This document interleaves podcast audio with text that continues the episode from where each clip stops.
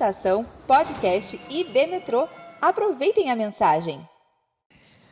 Que alegria a gente poder estar junto aqui mais uma semana, depois de quatro semanas sem pregar, e dá uma saudade, viu? Uh, que bom a gente poder estar junto mais uma vez, que alegria a gente estar junto. E é a primeira pregação que eu faço na IB Metrô em dois anos e meio que não está numa série de mensagens. Tema livre, foi a primeira pregação que eu faço de. Acho que eu já fiz, sei lá, 90 e poucas, quase 100 pregações nesses dois anos e meio. É a primeira de tema livre. E eu pensando, né, como é que, que, que a gente vai, que, que eu vou compartilhar e como é que vai ser. E claro que com o nascimento do Nicolas, é, muita coisa na nossa vida, é uma avalanche de emoções, né? A Andressa fala, será que é o hormônio que faz a gente olhar para ele, achar ele tão bonitinho, tão fofinho, que a gente olha, a gente fica apaixonado, a gente fica olhando assim, os dois, bobo, assim, fica dez minutos olhando pro menino lá, os meninos pensando que dois trouxas aqui me olhando, e a gente lá apaixonado, olhando. Eu, meu pai falou assim, passou o seu medo? Eu falei, que medo, pai, de ter filho feio? Eu falei, ah, graças a Deus passou, né? Passou, porque olha que menino bonitinho, fofinho.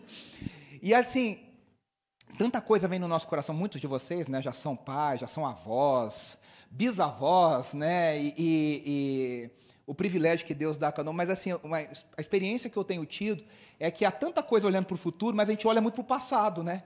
Eu, tô, eu me pego cantando as músicas que a minha mãe e meu pai cantavam para mim. Então, assim, o repertório que ele mais gosta é A minha alma estava longe do caminho do céu. Minha mãe cantava isso para mim, para Rebeca. Aí eu, o que ele mais gosta é Tocou-me Jesus. Música nova, de 1950, né?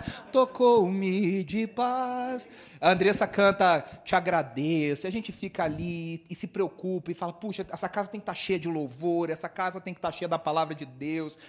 E com tudo isso, eu tenho pensado muito nessa coisa do milagre da vida, né? A Andressa sempre fala: uns dias atrás esse menino não estava aqui, agora de repente tem uma outra criança aqui. Como que é isso, né? Como que a gente a gente não, né? Como é que Deus faz um ser tão bonitinho, tão pequenininho, uma coisa tão perfeita? E tudo que envolve, né, o crescimento, a educação, e o desafio nesse mundo tão difícil que a gente vive, de pensar, meu Deus, que mundo é esse que o Isaac, que a Duda, que o Nicolas e os nossos filhos todos vão crescer. Que mundo é esse tão difícil que a gente tem vivido, tão complicado, que a cabeça dos adolescentes e a, os seriados e as conversas e os livros e a agenda de, do mundo tem sido tão colocada, né?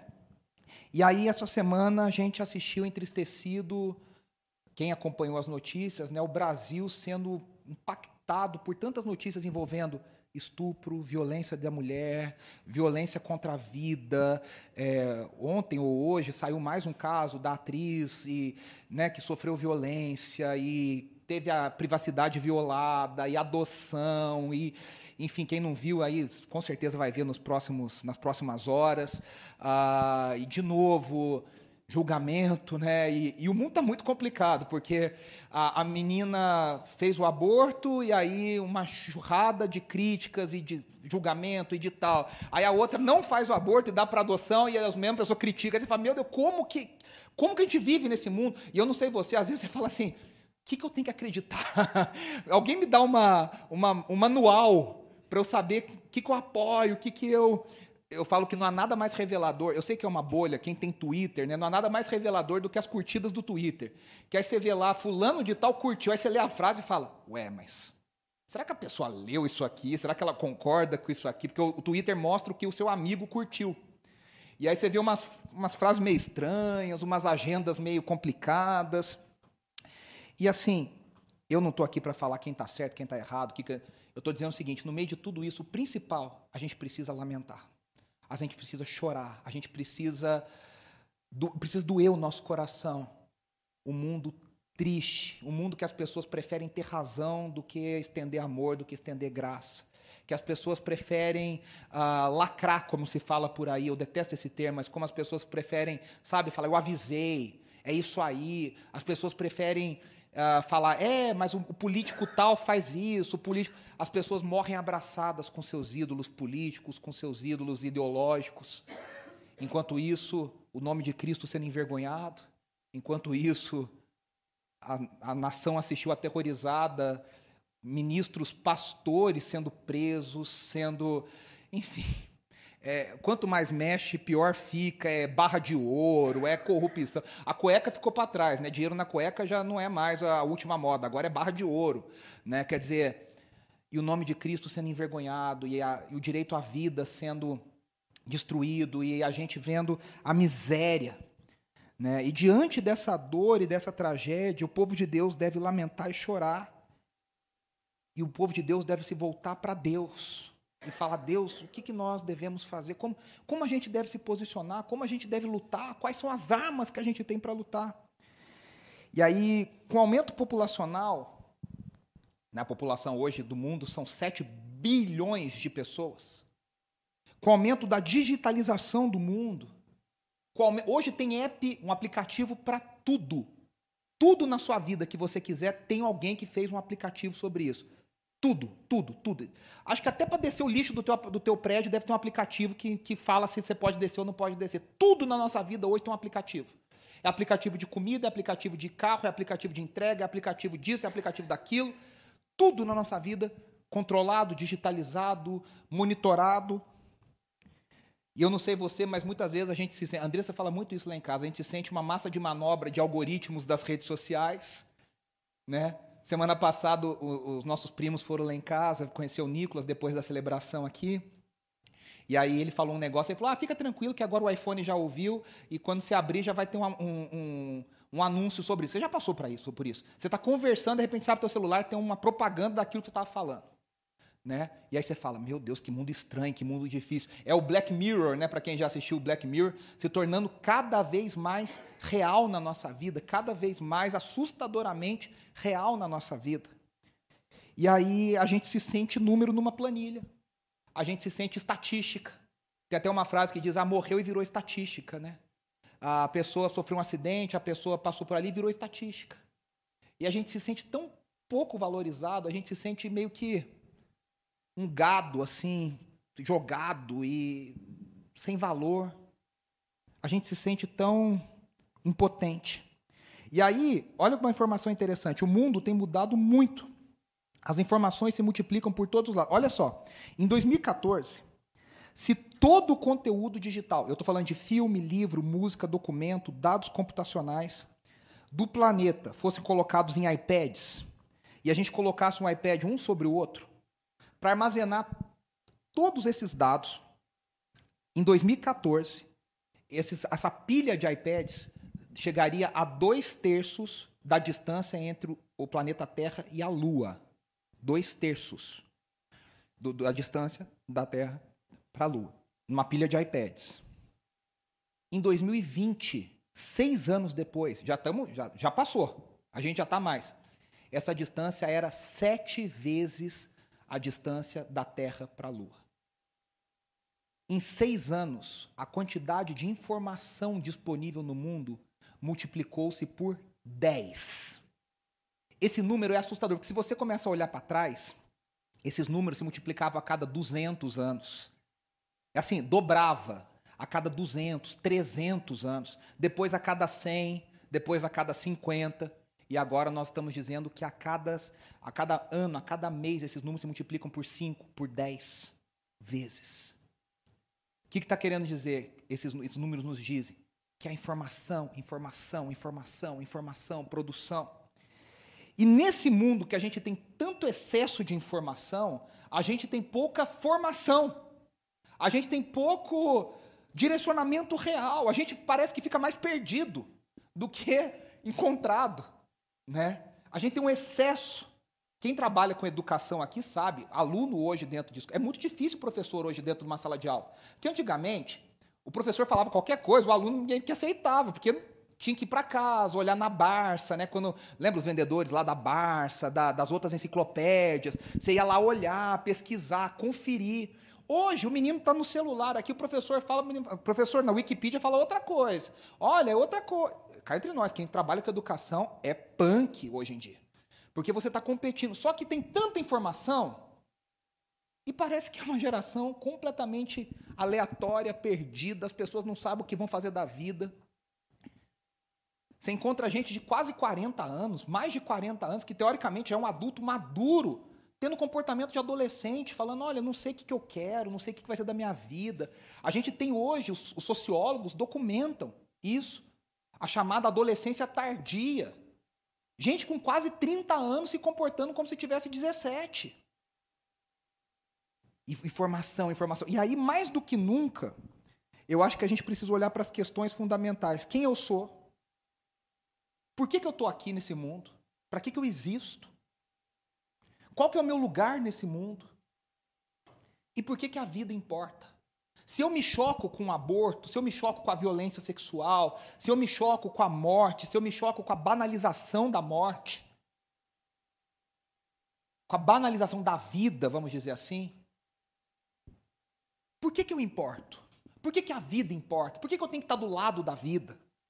E aí eu queria olhar para o Salmo 139, escrito por Davi, um salmo que é considerado um dos salmos mais belos, se não por muitos comentaristas, o salmo mais bonito dos 150 da Bíblia. E eu queria que a gente encontrasse essas respostas nesse salmo. E aí eu falei né, do nascimento do Nicolas, eu, eu, eu quero pensar no que eu gostaria de ensinar para o meu filho, no que eu que gostaria de ensinar para uma nova geração, do que eu queria passar de valores meus para essa nova geração.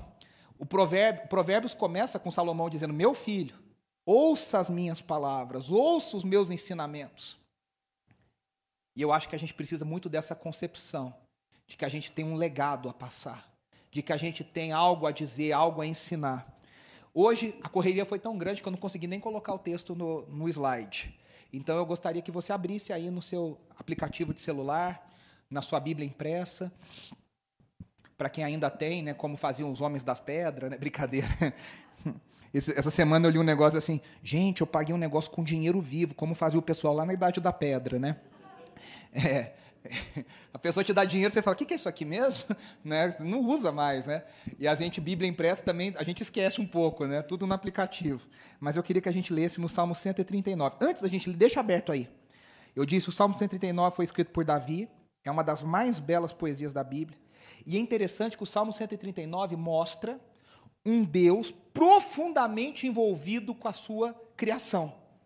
Um Deus que dá propósito para cada ser humano. Quando a Rebeca nasceu, quando eu nasci em 85, meu pai não tinha câmera de vídeo ainda. Quando a Rebeca nasceu em 86, ele já tinha uma câmera de vídeo.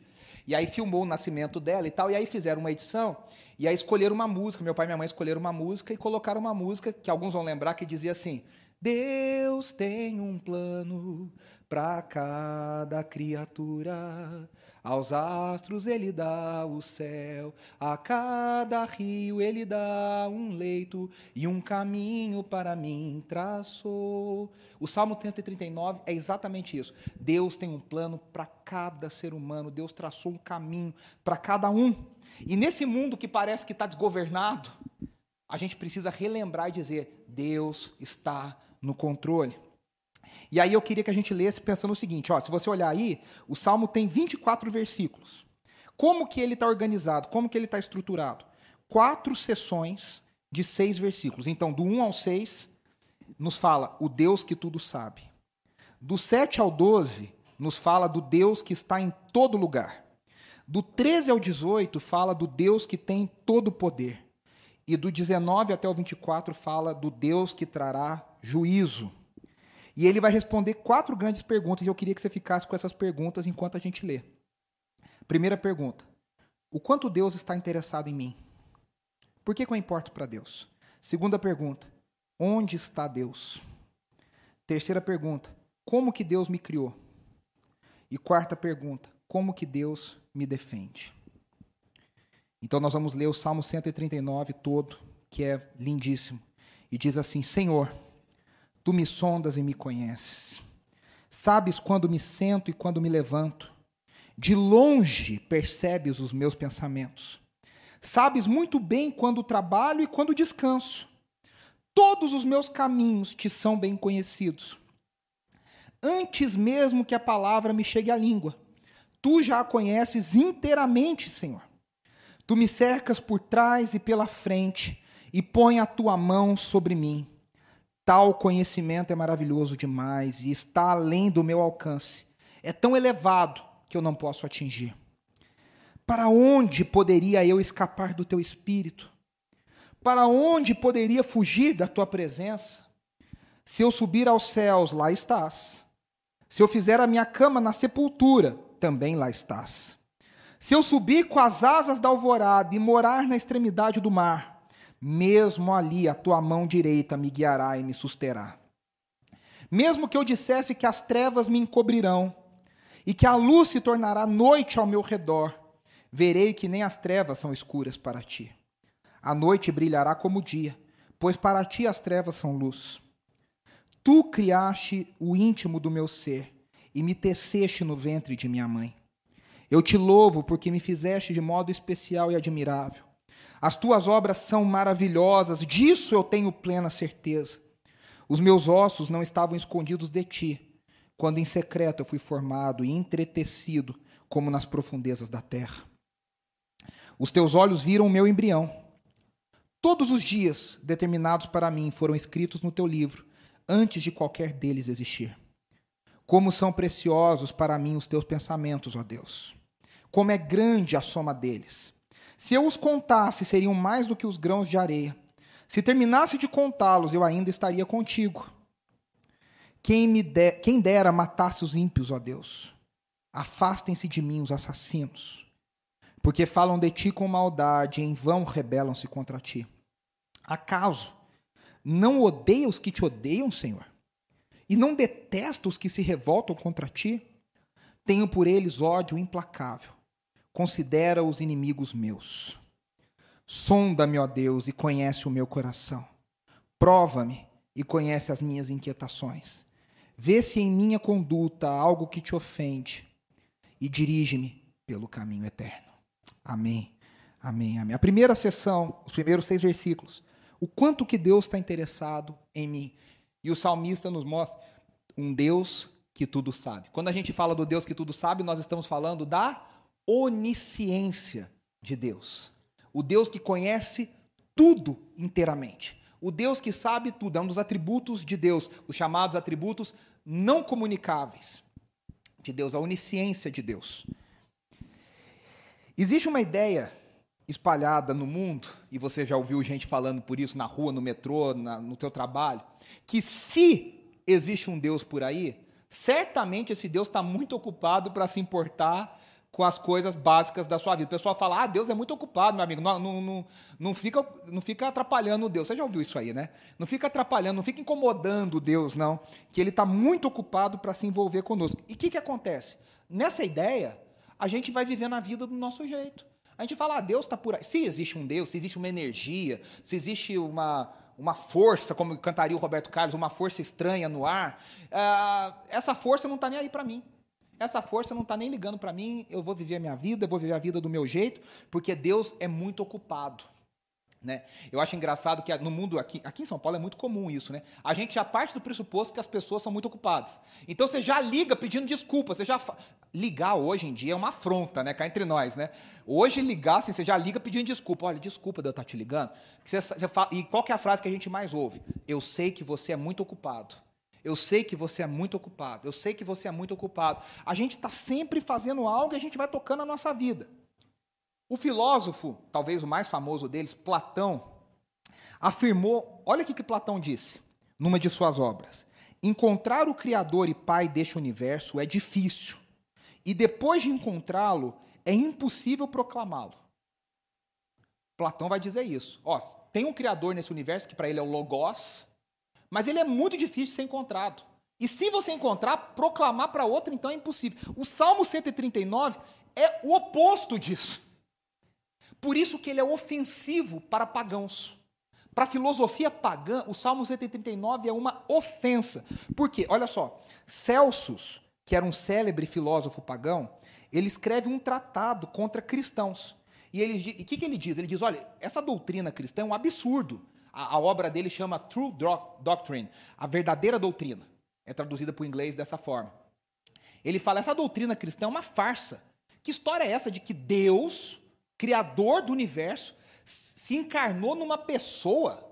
Isso é um absurdo. Por quê? Na cabeça dos filósofos pagãos, o Deus que existe é um Deus infinito, impessoal, eterno, é uma força, mas ele não é pessoal. O Salmo 139 vai no, no, na ferida deles e fala: existe um só Deus, e esse Deus tem um nome, e se você prestar atenção, se você leu aí, o salmo começa com o nome do Senhor, ele diz Senhor. E se você leu na NVI, está com todas as letras em maiúsculo, que é o nome da aliança de Deus. Está dizendo o Eu Sou, Yahweh, Jeová, o nome revelado a Israel. Israel sabe o nome dele, porque não porque Israel era muito inteligente, que entre nós não era, né? É, porque Deus revelou, Deus mostrou, Deus disse: o meu nome é Yahweh. O meu nome é Eu sou o que sou, eu sou o ar, eu sou a respiração, eu sou a, a, a, coisa mais básica da existência, eu existo, eu sou aquele que era, eu sou aquele que é, aquele que há de ser, eu sou o alfa e o ômega, o início e o fim. Ele tem um nome. E aí o Salmo 139 é uma afronta, porque além do salmista dizer que esse Deus tem nome, ele diz esse Deus ainda se importa conosco. E aí os filósofos ficam malucos, né? O, o, o, ele concorda, porque tinha alguns cristãos lá no começo, né, da patrística, lá no início da, da, da história da igreja, que por exemplo, tem um que chama Atenágoras, que era um cristão. E ele escreve dizendo: O Deus que eu creio é um Deus incriado, eterno, invisível, impassível. Impassível significa que não sofre. O Deus que não tem variação de humor, que não tem emoção nenhuma, nem sofre para bem nem para o mal ele é incompreensível. Isso é um cristão falando, hein? O Deus é incompreensível. Ele é infinito, mas ele é envolto em luz, beleza e poder inacessíveis. E aí Celso fala: esse cara tá certo. Não os cristãos que ficam falando que Deus tem nome, que Deus se encarnou em Jesus. Tudo bem que Jesus veio muitos séculos depois do Salmo 139 ser escrito por Davi. Mas Davi está falando de um Deus que tem nome, e um Deus que se envolve profundamente com o mundo e com as criaturas que ele criou. E aí, a, a grande questão é que o Salmo 139 apresenta um Deus transcendente. Transcendente significa um Deus que é grande, um Deus que é inacessível, um Deus que está muito acima de nós. Mas ele apresenta um Deus que é imanente. Imanente significa é o contrário de transcendente, o Deus que está perto. O Deus, é o que o profeta Jeremias diz: o Senhor é Deus de perto e o Senhor é Deus de longe. Deus é grande e Deus está perto. Deus é inacessível e Deus é plenamente acessível. São os paradoxos da fé. Deus preenche o mundo e Deus está pertinho de nós.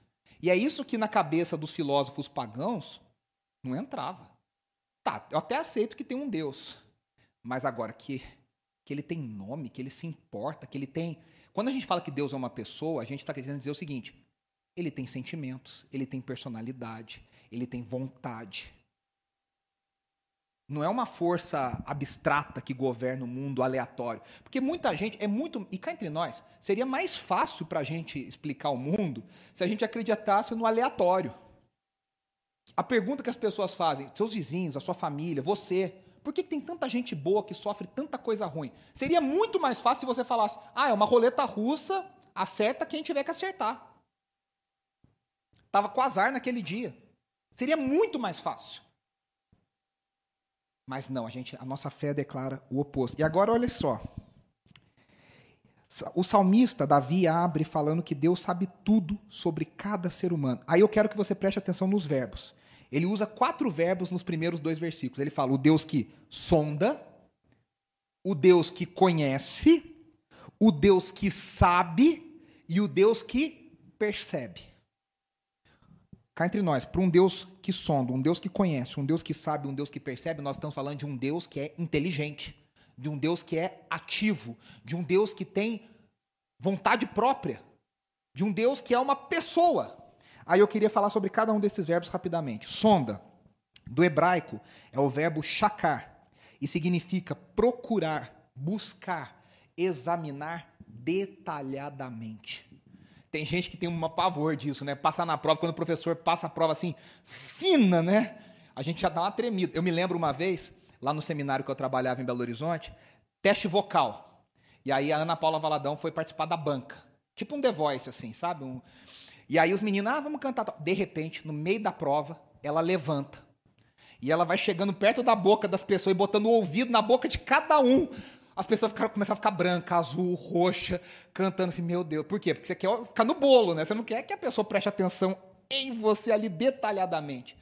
O verbo sondar, Senhor, tu me sonda, significa Deus me procura, Deus me chama, e Deus me chama e me olha detalhadamente.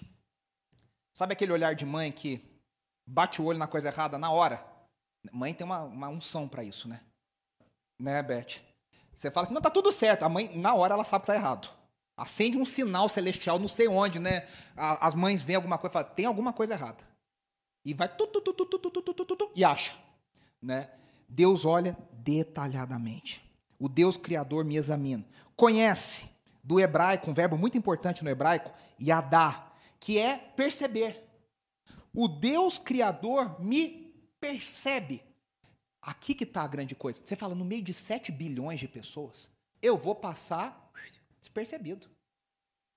E Deus, opa, já te vi. Já te conheço. Sabe aquela história de Caim e Abel? Caim mata Abel, e aí Caim tentando, né? Deus fala: Caim, vem cá.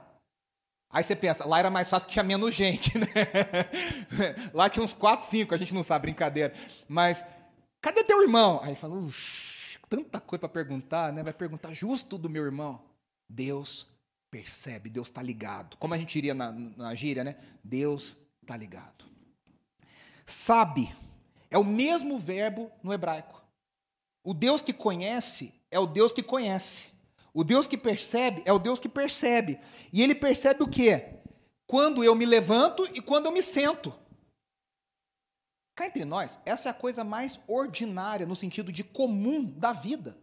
A, a NVI traduz como quando eu trabalho e quando eu descanso. Cá entre nós, se é quando trabalho e quando descanso, é o Deus que te percebe o tempo inteiro, porque ou você está descansando ou está trabalhando. O salmista está dizendo: Deus te vê o tempo todo. Deus é o verdadeiro Big Brother, né? Deus é o verdadeiro, tá lá 24 horas de olho em você. Ele sabe quando eu estou levantando, produzindo. Por isso que é ridícula a ideia que muito crente tem de que Deus só olha quando a gente faz coisa na igreja. Tem muito crente que acha que Deus só presta atenção quando você está no culto. Ah, eu vim aqui com a roupa para ver Deus. Já viu essa história? Roupa de ver Deus? Né? Não, Deus tem que me ver bonitinho. Não, querido, Deus te vê sem maquiagem, amassado, fedido. Deus te vê do pior e no seu melhor. Deus te vê o tempo inteiro. Mas a gente tem essa ideia, né, de que a gente vai na igreja para Deus ver a gente. Você fala, ó oh, Deus, eu vim, hein? Tô aqui, ó. Sabe aquele velório que você vai meio que na obrigação e você faz questão que a pessoa da família veja, ó, oh, tô aqui, meu sentimento, só para falar, marquei presença, tô aqui. A gente quer que Deus, às vezes, saiba que a gente está aqui. Deus vê a gente o tempo inteiro. E aí o último verbo diz: Deus me percebe. No hebraico é a palavra bim. A, a, a, a revista atualizada traduz como me penetras, me penetras o meu ser, discerne o meu ser, compreende o meu ser. Deus me conhece tão bem que Ele já sabe o que eu estou pensando de longe. A gente só tem essa capacidade de saber o que a pessoa está pensando sem que a pessoa fale com gente que você conhece muito. E cá entre nós, o nosso cônjuge, pai, mãe, assim, né, a gente já sabe assim, do jeito que a pessoa. Eu falo para Andressa que às vezes ela de costas, eu já sei como está o humor dela de costas. A gente, você tem gente na vida que você sabe isso. Mas isso significa uma profunda intimidade, uma profunda relação, uma profund, um profundo conhecimento. O Deus que conhece o teu pensamento. Ô, gente, o que é o mais íntimo que o ser humano tem? O pensamento. É a terra de ninguém. Você fala que é só meu. É a famosa, o pessoal fala de homem, né? Que homem, que é a caixa do nada, é aquela, aquele lugarzinho que é só teu. Você, você pensa as coisas malucas, mas é só você. E o salmista está dizendo: Deus sabe cada pensamento. Não tem nada que Deus não saiba. Aí eu te pergunto: se Deus conhece cada pensamento, o que, que, que é saber as palavras? Se Deus já sabe o que vem antes da palavra, Deus sabe. Se bem que tem gente que fala sem pensar, mas isso é outra história. Deus, o Deus que conhece o pensamento sabe o que vai sair do pensamento.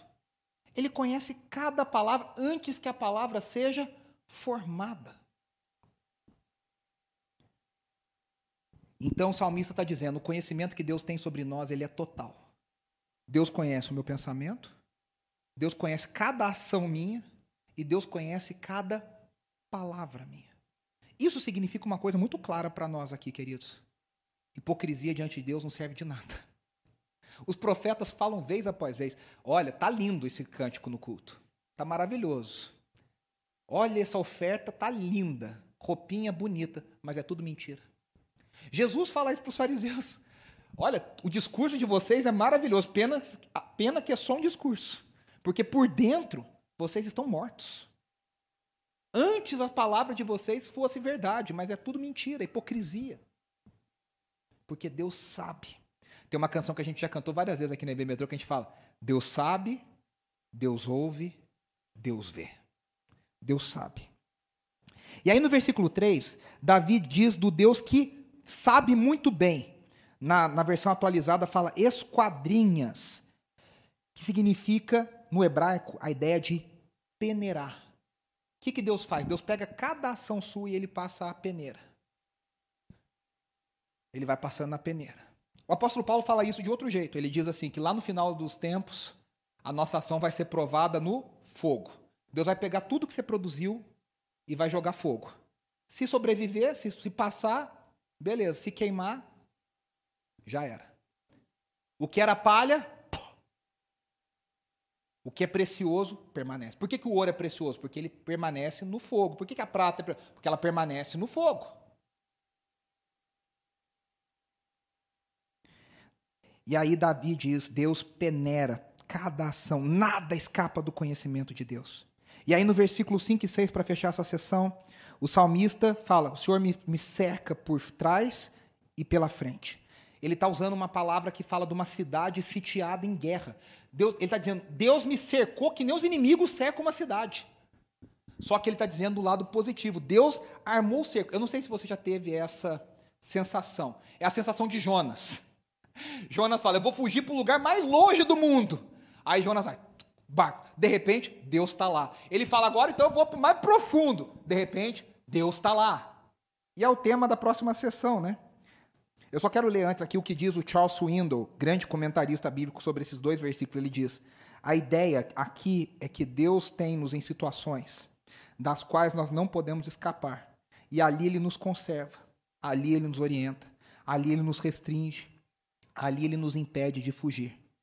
Isto explica porque a sua boa mão está sobre nós. Sabe aquela história? A Suquita, minha cachorrinha, odeia tomar banho. Odeia vacina. Odeia qualquer coisa que segurar. Você segurar, fica ali. Sabe, às vezes é Deus com a mão ali segurando, a gente se debate, a gente quer correr, a gente quer fugir, a gente quer essa. E Deus, a mão de Deus está ali, segurando, falando, você não vai fugir. Você vai esperar, você vai ficar aqui. Eu, quando era criança, para tomar vacina, era um Deus nos acuda. Meu pai tinha que me segurar, botar no ombro aqui assim, para a pessoa vir e dar a injeção. Era uma loucura. A mão de Deus às vezes faz isso com a gente. A gente corre, a gente se debate, a gente se esperneia. E a mão de Deus nos segura. O que, que eu diria para o meu filho diante disso? Eu diria, filho, Deus sabe cada detalhe da sua vida. Ele se interessa por cada área da sua vida. Não há nenhum momento que Deus acha chato. Não há nenhum momento que Deus acha não importante. Meus irmãos, para a gente viver a vida de Deus, a gente precisa ter a consciência de que Deus se interessa por tudo na nossa vida. A nossa vida toda está diante de Deus. E aí a gente chega na segunda sessão. Onde Deus está? O Deus que está em todo lugar. E aí ele começa com duas perguntas. Ele fala: Onde eu posso escapar do teu espírito? Para onde eu poderia fugir da tua presença? Para quem está lendo aqui meio desavisado, parece uma pergunta de gente desesperada, né? Senhor, para onde eu posso fugir? Me fala para onde eu posso escapar. Só que o salmista não fala num desespero, ele fala numa aceitação, sabe? Ele já aceitou. E a resposta é é uma pergunta retórica, são duas perguntas retóricas e a resposta é lugar nenhum. Para onde eu posso fugir? Lugar nenhum. Para onde eu posso escapar? Lugar nenhum. E aí ele fala: ah, é impossível fugir da presença de Deus. Ele fala isso de uma maneira muito linda, né? Ele fala o mundo inteiro está cheio da presença de Deus. Ele diz: no mais alto monte, Deus está ali. no mais profundo abismo. E a palavra aqui para abismo, na NVI é sepultura, no original é Sheol, que é o, na mentalidade hebraica, na cultura hebraica, é o lugar dos mortos. Eu vou num lugar que só tem gente morta. Eu vou me fingir de morto. E aí, de repente, o salmista descobre que Deus está ali também. É engraçado porque tem muita gente que descobre Deus nos lugares mais inusitados do mundo. Tem gente que descobre Deus na cadeia. Tem gente que descobre Deus, descobre Deus na prisão, na, na miséria, no infortúnio. Você fala, o lugar mais podre da minha vida, eu descobri que Deus estava ali. Eu descobri que Deus estava ali. Onde eu vou, Deus está. Onde Deus está. O texto no hebraico é bem. A construção é assim: eu subo mais alto, o Senhor está lá.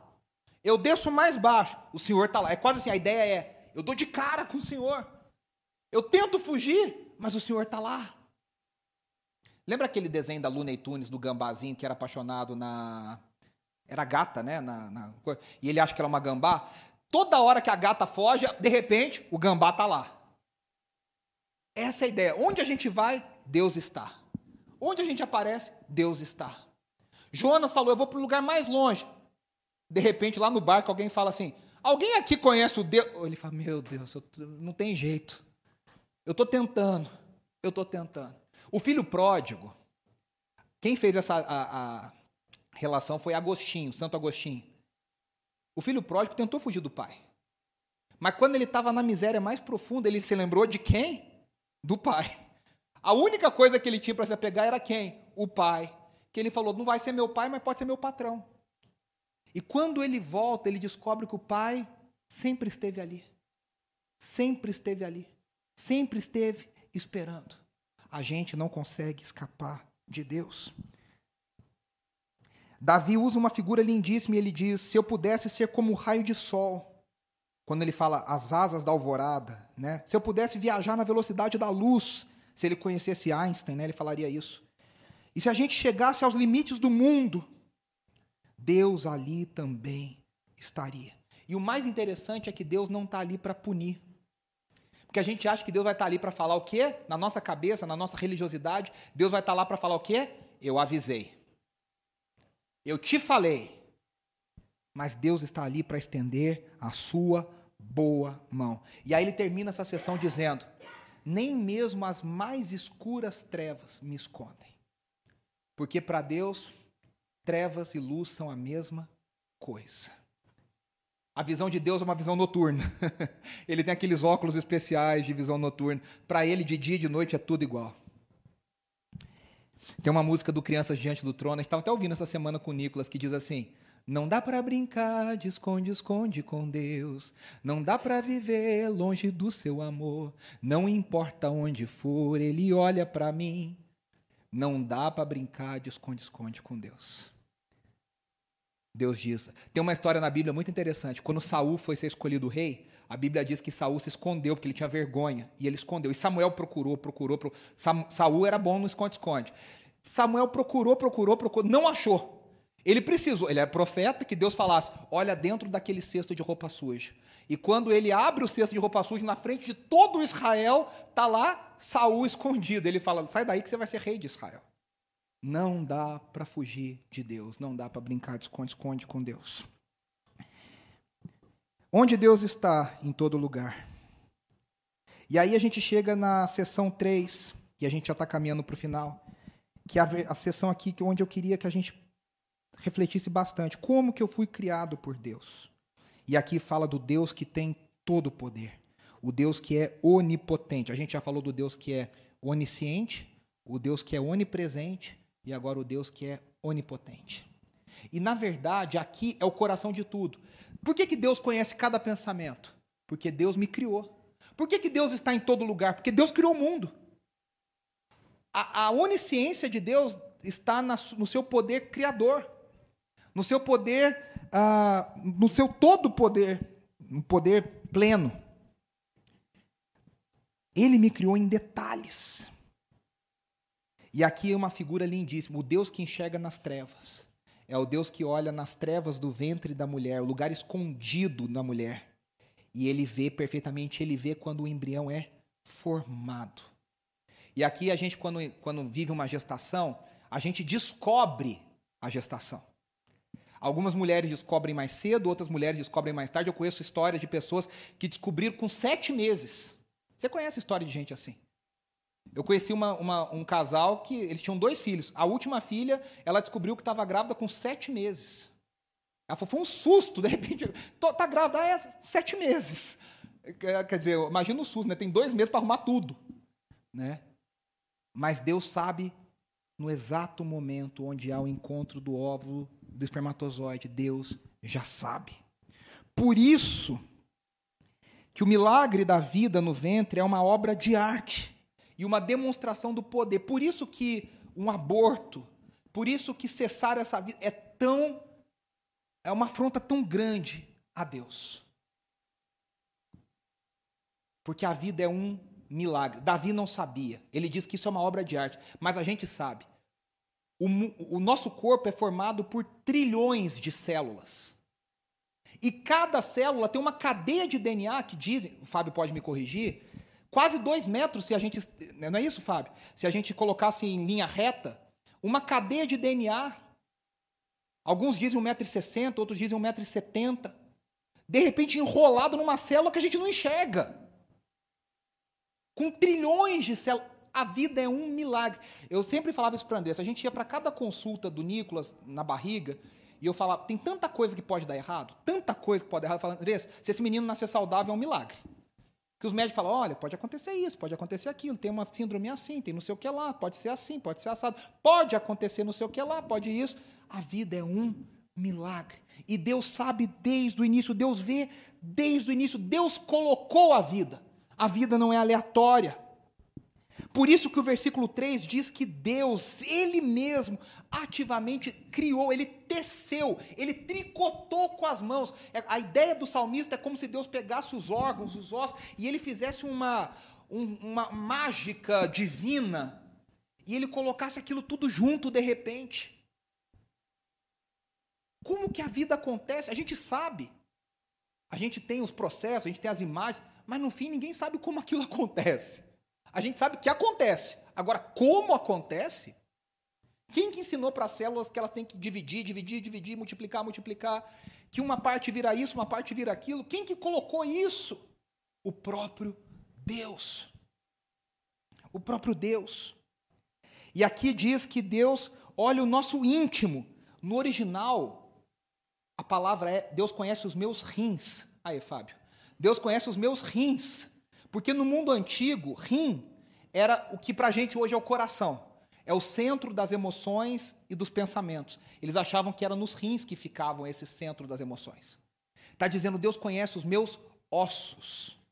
Então o salmista está dizendo, Deus conhece o meu, a minha alma e Deus conhece o meu corpo. Deus sabe cada coisa. Deus sabe a personalidade, Deus sabe ah, os traços, Deus sabe cada coisa. Deus sabe tudo. Por isso que nós não somos fruto de uma evolução aleatória. Por isso que a vida precisa ser preservada, que a vida precisa ser respeitada. Por isso que não dá para dizer, ah, não nasceu, é um, a, a, escolha é. Da, porque Deus criou cada um de nós. Ativamente envolvido, Deus formou cada um de nós. Os olhos do Senhor estavam sobre nós desde o início, quando éramos embriões. E mais do que isso, a gente já fazia parte do plano de Deus. Por isso, pela palavra, nós afirmamos que o embrião já é uma vida e ela já tem significado. Porque ela já tem o que é mais precioso, um embrião. O que o salmista está dizendo é o seguinte: aquele serzinho de milímetros que está no vento que ninguém descobriu, mas Deus sabe que está lá, nas trevas no sentido de estar escondido, ele já tem uma coisa. Todos os dias dele já estão planejados por Deus. Deus já sabe o fim desde o começo, como diz a canção do Estênio Março. Deus já planejou cada coisa, Deus já colocou o seu desígnio, a sua soberania, os seus, os seus planos. Por isso essa vida é sagrada. Porque ela já contém os planos de Deus. O Charles Swindoll escreve assim: A palavra hebraica traduzida por foram escritos é usada frequentemente no Antigo Testamento como um oleiro que forma o barro em sua roda, moldando, pressionando e amassando, até que o barro assuma a forma que o oleiro tem em mente. Deus forma os nossos dias para que eles sejam exatamente o tipo de dias que deveríamos ter para nos tornar o tipo de pessoa que Ele quer que nós sejamos. E aí o salmista explode, depois de falar tudo isso. Ele explode em louvor, ele diz: Eu te louvo, porque o Senhor me fez de modo especial e admirável. As tuas obras são maravilhosas. E aí eu me lembrei de alguns trechos aqui. Isaías 55, o profeta diz no versículo 8 e 9: Pois os meus pensamentos não são os pensamentos de vocês, nem os seus caminhos são os meus caminhos, declara o Senhor.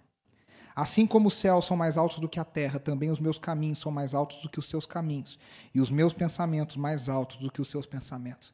É o que o Estênio Marcius fala na canção Tapeceiro. Ele diz: a gente olha do avesso. A gente não sabe o que Deus está fazendo. A gente não entende, porque os caminhos de Deus são mais elevados.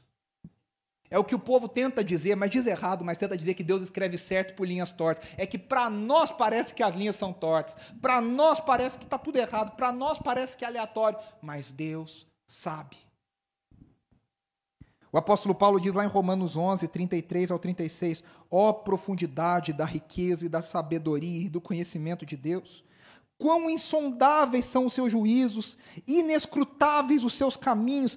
Quem conheceu a mente do Senhor? E a resposta é ninguém. Quem foi seu conselheiro? Ninguém. Quem primeiro lhe deu para que ele o recompense? Ninguém.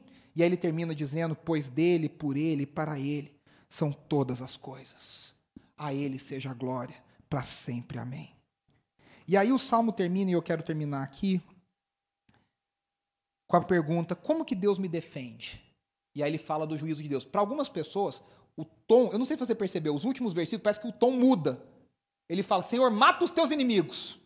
Está tudo bonito, está tudo lindo, está tudo romântico aqui. De repente, mata os teus inimigos. O John Stott diz assim: não há nenhuma contradição.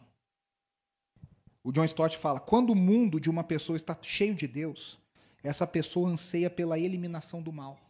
A gente está tão cheio de Deus, a gente deveria estar tão cheio de Deus, que o nosso desejo é que o mal acabe. O mal tem que doer, porque o mal ele é uma afronta a Deus. Uma menina abusada é uma afronta a Deus. Uma menina violentada é uma afronta a Deus. Qualquer pessoa violentada é uma afronta a Deus. Um feto abortado é uma afronta a Deus. Uma família destruída é uma afronta a Deus. Um casamento quebrado é uma afronta a Deus. E nós deveríamos perceber um mundo tão cheio de Deus que a gente fala: Deus, acaba com os teus inimigos. Perceba que o salmista não está pedindo, como ele já orou em outros lugares: Senhor, destrói os meus inimigos. Porque Jesus fala para nós: ame os seus inimigos, ore pelos seus inimigos. O que o salmista está dizendo é: Senhor, os teus inimigos. Cá entre nós, uma dica só aqui: nem sempre é fácil para a gente fazer essa separação. Mas a gente procura tentar fazer. Senhor, destrói os teus inimigos. Que o mal caia por terra. Que o mal seja derrotado, que o mal seja envergonhado, que, a, que, a, que, que o abuso seja envergonhado, que a miséria seja envergonhada, que a violência seja envergonhada. Os inimigos de Deus, no versículo 20, ele diz: falam contra Deus, usam o nome de Deus em vão. Meus irmãos, se a gente olhar para o país hoje, o que tem de gente usando o nome de Deus para cá, para lá, para propósito pessoal, para enriquecimento pessoal, para propósitos ilícitos. Gente que se diz representante de Deus quando na verdade está sendo usado por Satanás. Gente que fala contra Deus. Gente que abre a boca para blasfemar. E a nossa oração como igreja tem que, Senhor, derrota os teus inimigos derruba os teus inimigos. O apóstolo Paulo diz que os inimigos são espirituais. Claro que eles também atuam em pessoas de carne e osso. Mas a vingança pertence ao Senhor. Nós temos que orar, Senhor, executa a tua vingança. Porque no mundo que nós vivemos, há gente blasfemando contra Deus.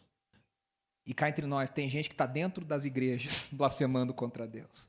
Tem gente que tem título de pastor que está usando o nome de Deus em vão. Tem gente que é profeta, apóstolo, pai apóstolo, quarta pessoa da trindade, que está blasfemando contra Deus. E eu quero encerrar aqui com Davi. Davi encerra esse salmo não olhando para cima ou à sua volta. Ele termina olhando para dentro. E ele fala: Sonda-me, ó Deus. Tem até a canção da Aline Barros, do Robson Nascimento, quem lembra dessa canção? Sonda-me, ó Deus, conhece o meu coração, prova-me os...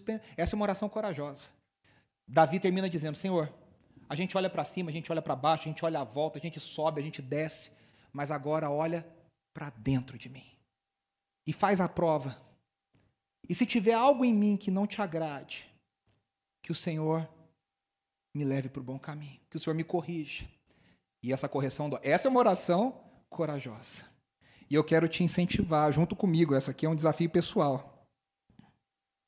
Será que a gente está disposto a se submeter a Deus assim e falar, Senhor, nada mais importa que o Senhor seja o centro, que o Senhor seja o alvo.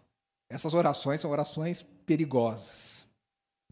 Senhor, olha para dentro de mim e vê se há em mim o mal que eu estou acusando nos outros, vê se tem algo dentro de mim. A hipocrisia que eu falo no outro, vê se tem em mim. A dor que eu falo do outro, vê se tem em mim. E corrige os meus caminhos. O Tim Keller, no livro sobre casamento dele, ele fala um negócio muito legal, que é uma arma para todo mundo. Ele fala assim: quando você for acusar o seu cônjuge de egoísmo, olha para o seu egoísmo primeiro.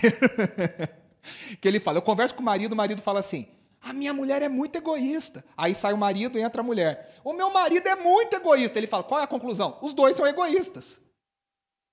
Antes da gente olhar no mal do outro, olhemos o mal em nós. Senhor, mostra o mal que há em mim e guia-me pelo caminho eterno, pela vereda da justiça. Cristo Jesus se fez um bebê na barriga de Maria. Cristo Jesus desceu às trevas do ventre de Maria. Cristo Jesus desceu até nós, se fez um de nós, experimentou a nossa vida, viveu como um de nós. E o que, que é Jesus em nós? Deus conosco, Emmanuel, ele está presente. A maior prova, o salmista não viu isso, a gente sabe. Deus se importou tanto que ele enviou o seu filho para viver no meio de nós, para morrer por nós, para ressuscitar por nós. Cristo Jesus é o cumprimento da oração de Davi. Na cruz ele venceu todos os inimigos.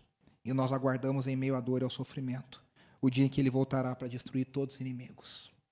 Eu queria que você fechasse os seus olhos, nós estamos encerrando, eu quero orar. Senhor, como a tua palavra é maravilhosa, como a tua palavra nos ensina, como a tua palavra vai fundo no nosso coração. Nesses dias tão difíceis, tão complicados, a nossa oração é a oração corajosa de Davi. Olha para dentro de nós, sonda o nosso coração, passa o raio-x no nosso coração, passa o scanner no nosso coração e mostra aquilo que há de mal no nosso coração, na nossa mente, nas nossas emoções. Corrige o nosso coração, cura o nosso coração, cura os nossos caminhos, corrige os nossos caminhos, as nossas ações. Nós entregamos a Ti os nossos pensamentos, nós entregamos a Ti as nossas palavras, nós entregamos a Ti as nossas ações, nós entregamos a Ti cada parte do nosso dia, da nossa vida. Nós dizemos, nós queremos vir para o Senhor. Senhor, vinga os teus inimigos, destrói os teus inimigos. Há tanta violência, há tanto abuso, há tanta manipulação, Senhor. Quanta dor há no mundo. E nós te clamamos por misericórdia. Vem, Senhor, e derrama a tua vingança. Vem e derrota os teus inimigos. Vem, Maranata, hora vem, Senhor Jesus. Volta, Jesus, para redimir todas as coisas. Enquanto isso, que nós sejamos testemunhas do Senhor. Que nós vejamos a tua luz brilhando em nossas trevas. Porque para ti não há trevas profundas demais. Senhor, que nós amemos a vida.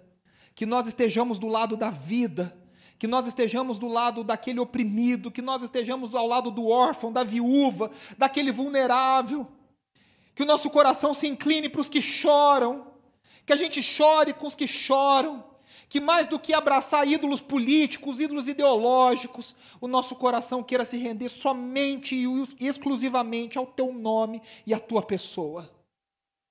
Que nós vivamos para a tua glória e para o teu louvor, no nome de Jesus que nós oramos. Amém, amém e amém.